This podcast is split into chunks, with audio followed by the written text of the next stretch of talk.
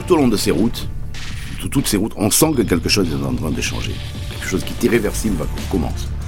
Les Allemands de l'Ouest, dans les premiers temps, ont accueilli leurs frères de l'Est, mais dans des, explosions de joie, des démonstrations absolument insensées. Il y avait du mousseux ou du champagne. 30 ans et des poussières. Épisode 2. Bravo les trabis. Et Turgot lui, il a joué les fiers à bras. Il a dit, mais je les accueillerai tous. Sauf que lui, il a qu'il aurait 100 000 en moins de 3 semaines, c'est 300 000 qui ont débarqué. Et s'il ne ferme pas les frontières, il y en aurait eu un million. Été 1989. Les frontières du bloc soviétique commencent à se fissurer. En Bulgarie, Roumanie ou RDA, des milliers de familles parviennent à s'enfuir. Yves grand reporter à Sud-Ouest, repart sur les routes raconter cet exode qui préfigure les bouleversements à venir. Bonjour Yves. Bonjour Jean-Pierre. Alors dans le précédent numéro, que vous auditeurs pouvez aller écouter sur sudouest.fr, euh, nous nous étions quittés. Yves, à ton retour d'Afghanistan en 1989 toujours. Et quelques temps plus tard, nous sommes au cœur de l'été et tu décides de repartir à l'Est, cette fois-ci au cœur du bloc soviétique. Alors, tu peux me dire pourquoi à ce moment-là? Mais parce que hum, il se passe en, à ce moment-là, pendant l'été, pendant tout l'été, un, euh, remue-ménage considérable dans euh, ce qui était le bloc de l'Est, avec des va-et-vient dans tous les sens, qui touchent beaucoup, de pays, essentiellement l'Allemagne, c'est ce qu'on a reconnu, mais également, euh, on se souvient beaucoup moins de ce qui s'était passé en Bulgarie, par exemple. Les Bulgares partaient en Turquie, on se souvient beaucoup moins des Roumains qui essayaient de passer en Hongrie. Et donc, il y a, ces va-et-vient de peuples qui, finalement, votent avec les pieds, selon la formule consacrée, et euh, essaient de quitter les pays qu'ils considèrent comme étant dans des régimes oppressants, euh, qui ne donnent pas de liberté. Et surtout, il y a le grand rêve de l'Ouest qui, euh, qui est en train de naître. Et donc, un jour, le rédacteur en chef de, de, l'époque, qui était Pierre Veilleté, me dit Yves, vous devrez regarder, vous devrez vous intéresser à ce qui se passe dans, tous ces pays, et proposez-moi un plan de reportage. Et donc, je suis parti euh, à la fin de l'été. Euh, en Turquie pour aller voir les réfugiés bulgares. La Bulgarie faisait partie des régimes communistes de l'époque de ce bloc de l'Est qui étaient des régimes très durs. Et dans ce régime très dur, qui connaissait comme tous les autres parce que c'est ça finalement qui a causé la chute véritablement du, bloc, du bloc de l'Est et de l'Empire soviétique ensuite, euh, c'était une, gestion économique catastrophique et donc euh, une situation à l'intérieur du pays qui, rendait la vie intenable. Et c'est la raison essentielle pour laquelle les, les, gens essayaient par tous les moyens de quitter ces pays-là. Et le Premier ministre bulgare, qui s'appelait Zhikov, a voulu euh, jouer les embrouillis sorciers, comme très souvent, et il a, pour détourner la, colère de, son peuple, de, la colère qui montait, les ferments de révolte qu'il y avait, les, émeutes, parce qu'il y avait de véritables émeutes à ce moment-là, il a détourné cette colère en, jouant une fibre, en, sur une fibre nationaliste, et en disant que tout veut, toute la faute incombait aux Turcs qui étaient devenus bulgares puisqu'il faut se souvenir que la Bulgarie a été le dernier euh, bastion de l'Empire ottoman à l'intérieur de l'Europe, sur le territoire, euh, européen. Et il y avait naturellement beaucoup de Turcs qui étaient donc turcophones, qui étaient musulmans, pas islamistes mais musulmans, et qui avaient simplement euh, bulgarisé leur nom, si vous voulez, mais qui étaient, euh, qui, qui n'étaient ni plus ni moins que, euh, que, des, que, que, des Turcs. Derrière la cause sociale, il y avait quand même une raison ethnique aussi. Oui, c'était la façon de, la façon de déguiser, de, de, de, transformer une colère en, en, passion patriotique. Et donc il a, il a, il a, il a dit, écoutez, la, la, faute, c'est à ces, ces Turcs qui sont de faux bulgares, s'ils veulent, ils peuvent partir. Bon, t'imagines bien que les, Bulgares turcs, qui crevaient de faire un pays, ne sont pas fait dire deux fois. Et de l'autre côté, en Turquie, il y avait un, Premier ministre qui s'appelait Turgut Ozal. Et Turgut Ozal, lui, il a joué les fiers à bras. Il a dit, mais je les accueillerai tous. Sauf qu'il lui, il avait prévu qu'il y en aurait 100 000 en moins de trois semaines, et c'est 300 000 qui ont débarqué. Et s'il ne ferme pas les frontières, il y en aurait eu un million. Mais ça a été donc, il a fallu quand même que, en urgence, la Turquie euh, se prépare à recevoir, euh, à recevoir ces réfugiés euh, bulgares qui, d'une certaine, d'une façon un peu, comique, enfin, c'est la, petite histoire comique dans la grande histoire tragique, et ils changeaient leur nom. Et alors, je ne sais pas si tu te souviens, mais il y avait un, haltérophile nain. Je sais de qui tu vas me parler, oui. Un haltérophile nain qui était un type extraordinaire, qui avait récolté déjà, qui avait, je crois, deux médailles olympiques, qui s'appelait Naïm Solimanov. Et il était turc, c'était un bulgare turc. Et lui, il a fait partie des premiers qui est parti, et il a changé son nom, il s'appelait Naïm Soleimanoglu, il a repris son nom turc et il est redevenu champion olympique turc et il est resté champion du monde pendant. Et il est devenu un héros national. héros national naturellement. Pendant, des années, donc, très symbolique. Oui, c'était le plus connu, mais il y en a eu des, des, milliers et ils allaient tous sur la sur la sur la sur la côte. Donc je suis je suis parti rencontrer rencontrer cet exode des Bulgares qui créaient des villes nouvelles sur toute la côte euh, la côte méditerranéenne turque, euh, qui ont. Ça, ils étaient très géolocalisés. Ils sont, ils sont restés dans le même endroit de Turquie en passant la frontière. Absolument en passant la frontière ou en arrivant en avion, ça, ça dépendait des cas. Donc ça, c'était pour la, pour la Turquie et pour, les, pour tout ce qui concernait les Bulgares. Et déjà, ça affaiblissait, parce que finalement, c'est comme tous ces, grands exodes, c'était des intellectuels qui partaient, c'était des, bras qui partaient, c'était des ouvriers qualifiés qui partaient. Donc la Bulgarie, ça, finalement, une fois qu'elle a purgé euh, de cette façon nationaliste son, euh, et a évité peut-être des émeutes plus, plus importantes, elle s'est retrouvée dans une pénurie économique encore plus grande que précédemment. Ça, c'était pour ce qui concernait la, Bulgarie. Alors, la, Bulgarie, c'était, extrêmement impressionnant parce qu'ils étaient nombreux, dont 300 000 en, quelques, en moins de, de, semaines, hein, c'était incroyable. Mais il y avait euh, une, fuite plus, euh, euh comment dire, plus, qui s'est sémée d'une, d'une façon beaucoup plus légère, beaucoup plus, beaucoup moins massive, qui était, qui était celle donc qui passait par la Hongrie. Et il y en avait deux. Il y en avait une qui concernait les Roumains qui eux essayaient de fuir le régime de Ceausescu et qui essayaient de passer euh, à travers les champs de maïs essentiellement, derrière les miradors, euh, et, euh, et, ça c'était quelque chose de très impressionnant. C'est très très impressionnant parce que ça ramenait beaucoup à une histoire qu'on avait oubliée, qui était l'histoire d'avant la guerre de 1914. Et c'est à ce moment-là, en 1900, euh, donc cet été 1989. Oui, parce que là aussi, on a on a des on a des populations qui sont à ce moment-là basées en Roumanie, mais qui sont en fait des, Hongrois. Absolument. Ce sont des Magyars. Des Magyars. Ils se reconnaissent comme un Magyar.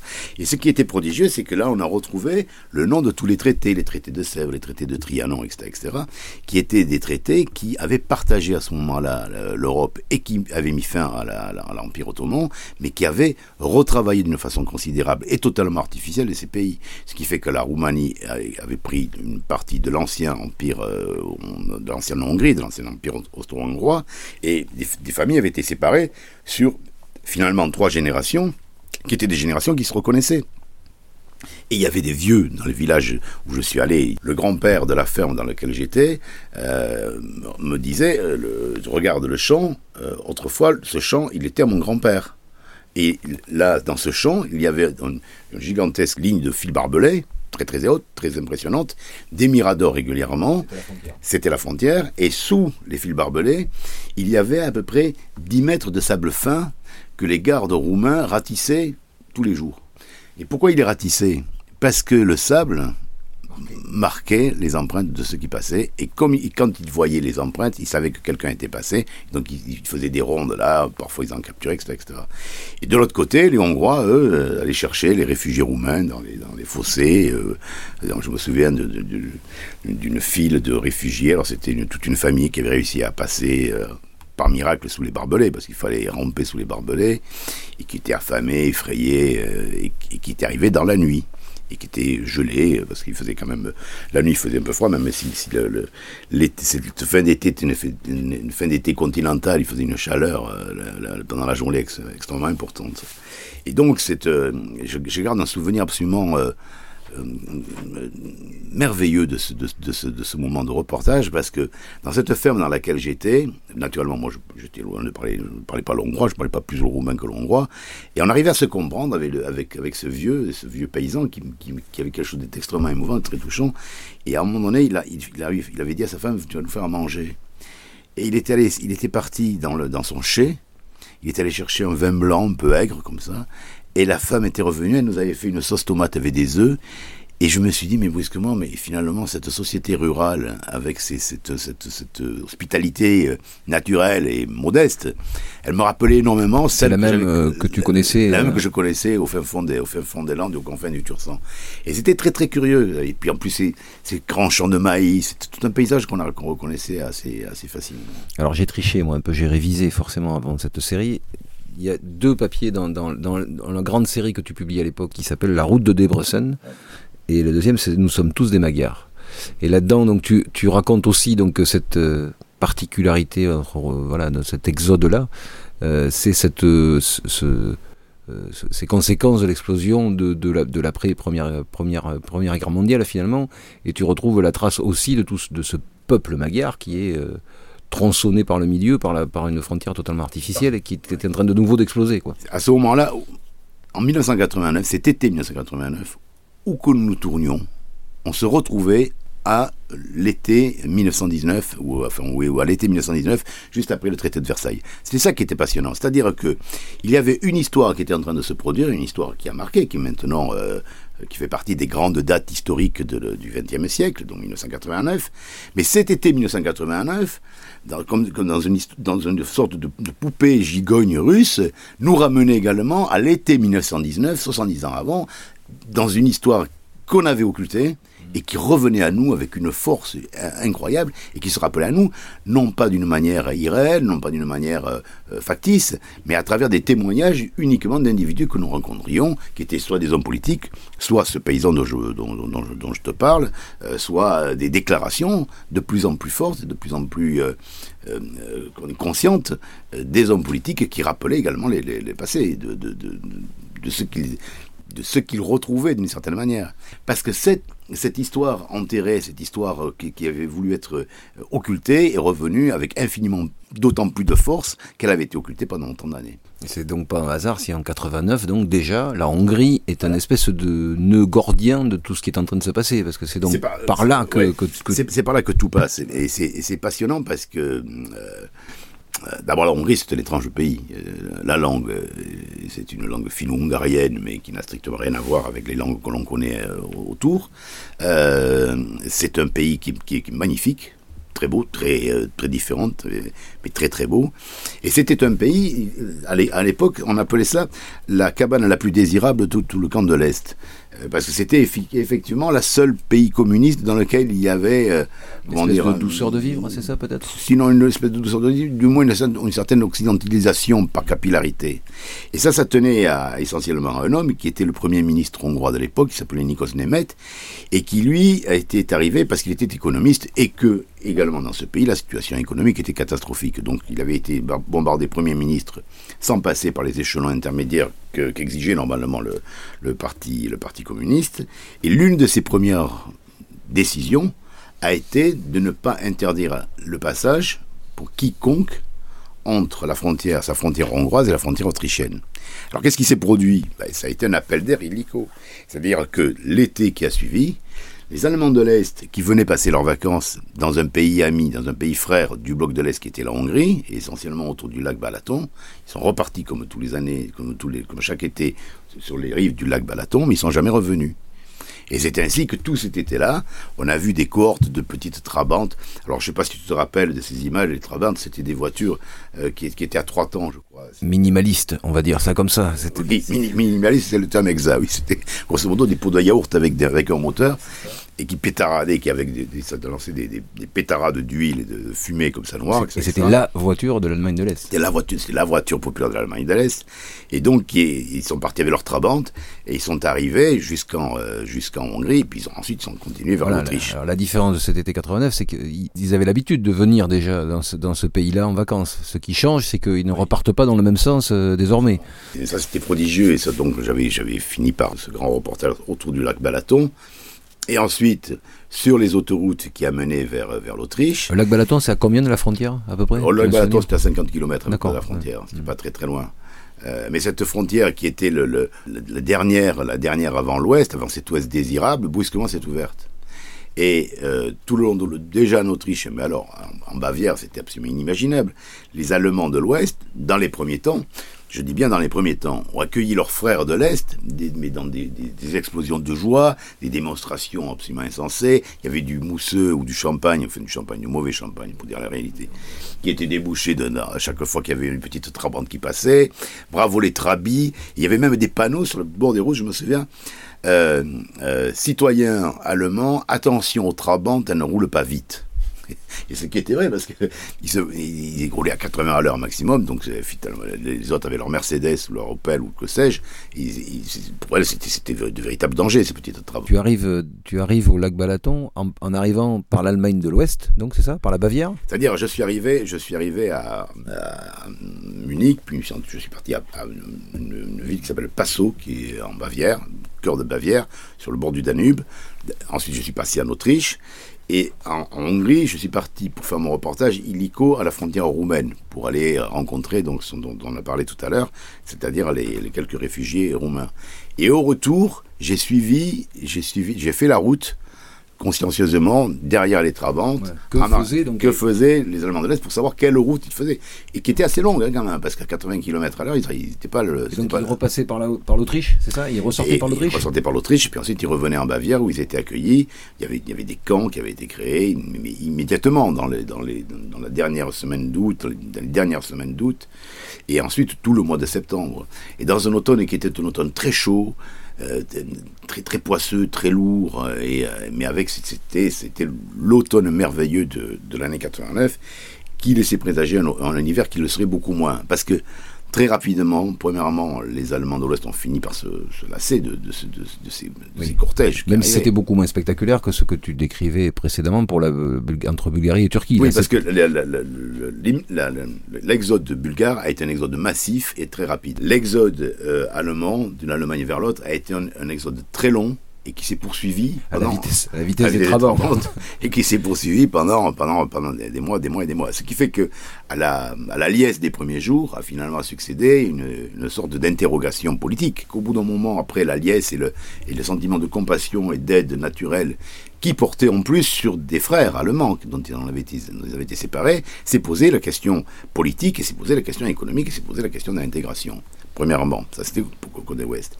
Et par ailleurs, les Allemands de l'Est ont très, vite, ont très, très vite eu le sentiment qu'ils étaient les petits frères un peu méprisés, d'une certaine façon. Et ce sentiment-là, il a perduré il a perduré très très longtemps. Et ils étaient ulcérés, par exemple, sur le fait qu'on leur jetait des bananes, parce qu'il n'y avait pas de bananes à l'Allemagne de ou très peu. Et donc les gens leur donnaient des bananes, mais pour les donner des bananes pour, comme cadeau, bienvenue, comme euh, voilà les, les, les, ce que ne vous mangez pas à l'Est. Mais ça les mettait dans des, positions de miséreux. Euh, absolument, de, de, miséreux, de, de, mendiants, qui, alors, qui, ne voulaient pas, eux, ils voulaient la liberté, ils ne voulaient pas la mendicité. Tout ça, tout ça se passait sur fond de, de dégel, on va dire. Mais il y a le fond politique et il y a notamment le jeu russe euh, qui, qui, qui, qui, influe sur ce, sur ce, ce fond social. Et, voilà. Tout au long de ces routes, toutes ces routes, on sent que quelque chose est en train de changer. Quelque chose qui est irréversible va, commence. On n'arrivait pas à comprendre. On n'arrivait pas à comprendre pourquoi, on n'arrivait pas à comprendre comment y compris d'ailleurs les ambassades. Après, il y a toujours des, des, géopolitiques, vous expliquez ce qui s'est passé, mais sur le moment, il y avait quand même beaucoup, beaucoup, beaucoup d'interrogations. On ne savait pas ce qui allait se passer. On ne connaissait pas le véritable but que, que poursuivait Gorbatchev, tout en sachant qu'à l'époque, il avait déjà un plan qui était prêt, mais on ne le connaissait pas euh, véritablement. Est-ce qu'il s'agissait par exemple de, ce qui peut être une, hypothèse d'ailleurs qui a, circulé à l'époque, est-ce que en jetant ces réfugiés sur les routes, c'était une façon de, déstabiliser les économies occidentales? Ça aurait pu l'être par exemple. Mais tu veux dire que pour Gorbatchev, tout ce qu'il a, euh, il, a, il a réussi à créer ça, cet exode, quelque part c'est lui qui l'a provoqué avec son. C'est pas lui qui l'a, qui provoqué, ce n'est pas, c'est pas exactement comme ça que c'est passé. Mais ce qui s'est produit, il s'est produit que lui n'a mis absolument à aucun moment n'a mis de barrière à tout exode qui pouvait se passer. et ne mettant pas de barrière à tout exode qui pouvait se passer, la décision de, de Nikos Nemeth d'ouvrir cette frontière euh, en gros autrichienne a été la première euh, pierre qui a permis de déceler le mur de Berlin. Ça, sans, sans, aucun doute.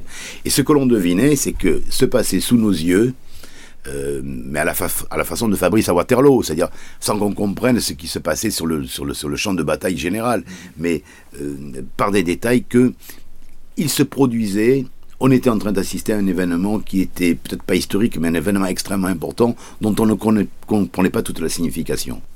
Tu sais ce que tu, dans ce que tu nous décris là, et quand on relit les papiers que tu, écrivais à l'époque, c'est la sensation qu'on a, c'est cette espèce de barrage et, la, et ces petites briques qui sautent et qui font que un petit un petit courant d'eau commence à passer dans un coin, puis est plus gros, un peu plus gros du côté de la Bulgarie et de la Turquie. C'est un là, c'est un gros bloc qui saute, et donc on se dit, euh, en fait, c'est ce que tu commences à te dire toi, j'imagine, dans ta peau à ce moment-là, c'est quand est-ce que le barrage va céder?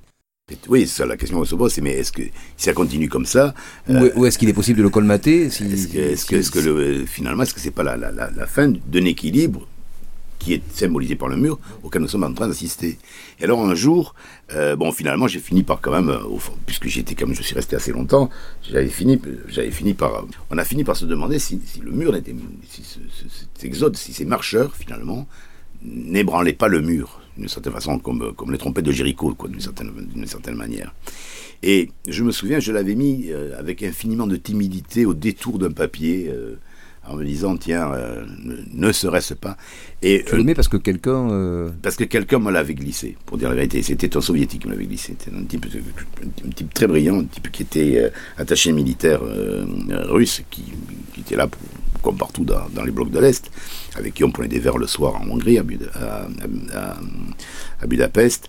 Euh, nous avait glissé vous savez si continue comme ça peut-être que le mur comment, comment on pourra le tenir donc à la lumière de cette interrogation. Ça me paraissait incroyable que, il qu'un, officier soviétique puisse prononcer ça cette phrase. incroyable, ça me paraissait irréel. Oui. Bon, je ne croyais pas. Mais donc, tout ça pour dire comment finalement le, le, la vigilance d'une secrétaire de rédaction de Sud-Ouest m'a finalement m'a récompensé et fait de moi finalement une sorte de, de devin que je n'étais pas, c'est qu'elle est allée chercher euh, au fin fond du papier est-ce que ces marchands ne sont pas en train de faire tomber le mur? Et l'a mis en exergue. Ce qui fait que quand j'ai revu ça, je me suis couvert la tête de cendre, je me dis mais qu'est-ce qu'on va me prendre pour un fou etc. Le jour, le jour même. Et je dois rendre hommage à Christiane Poulain puisqu'il s'agissait d'elle qui était essai qui a été allée chercher au fin fond de ce papier un truc euh, rétrospectivement qui a, a, mais, me paraissait moi totalement impossible. Oui, mais tu l'avais écrit quand même. Donc, mais je l'avais. En l'écrivant, tu te. Tu j'avais écrit, écrit, très timidement. Oui, mais c'était une manière de se couvrir. On a, on a, tous fait ça un jour. Et donc, te voilà revenu du côté de l'Allemagne et entre guillemets voilà. du, du, bon côté de l'Allemagne. Et je me retrouve donc. Alors, donc, je refais le chemin à l'envers. Euh, je me retrouve donc à, à Passau, puis je, il fallait que je laisse ma voiture. J'avais pris une voiture de location. J'avais laissé à Munich anecdote qui n'a strictement rien à voir avec la grande histoire, mais qui à moi m'a. J'arrive à Munich et je cherche une chambre d'hôtel, pas de chambre d'hôtel à Munich. Mais, qu'est-ce qui se passe dans cette ville? Même incroyable. L'infrastructure hôtelière est nulle. C'est quoi? Je ne voyais pas ça les Allemands. J'avais oublié un seul détail, c'était la fête de la bière. Donc j'ai dormi dans la voiture devant le, devant le, le, poste où je devais la rendre, enfin la, la, la, gare où je devais où, je devais la rendre jusqu'au matin pour prendre mon avion ensuite qui me ramenait en France. Mais une fois que j'étais revenu là, la seule chose qui moi m'intriguait, c'était aller faire le, le, le, tour complet et aller à Berlin-Ouest, puisque je venais de voir tous les types qui arrivaient de Berlin-Est et je voulais me retrouver de l'autre côté d'une certaine façon du mur, et donc je me suis dit maintenant il faut que j'aille à Berlin. Et donc ça, on va le voir dans un autre épisode parce que on est loin d'en avoir fini avec cette série de 30 ans et des poussières. On va revenir à Berlin très bientôt, Yves, c'est promis. Merci pour aujourd'hui. Merci.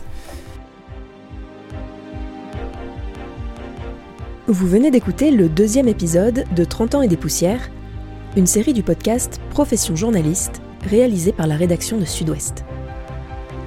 Merci à vous qui êtes de plus en plus nombreux à nous écouter.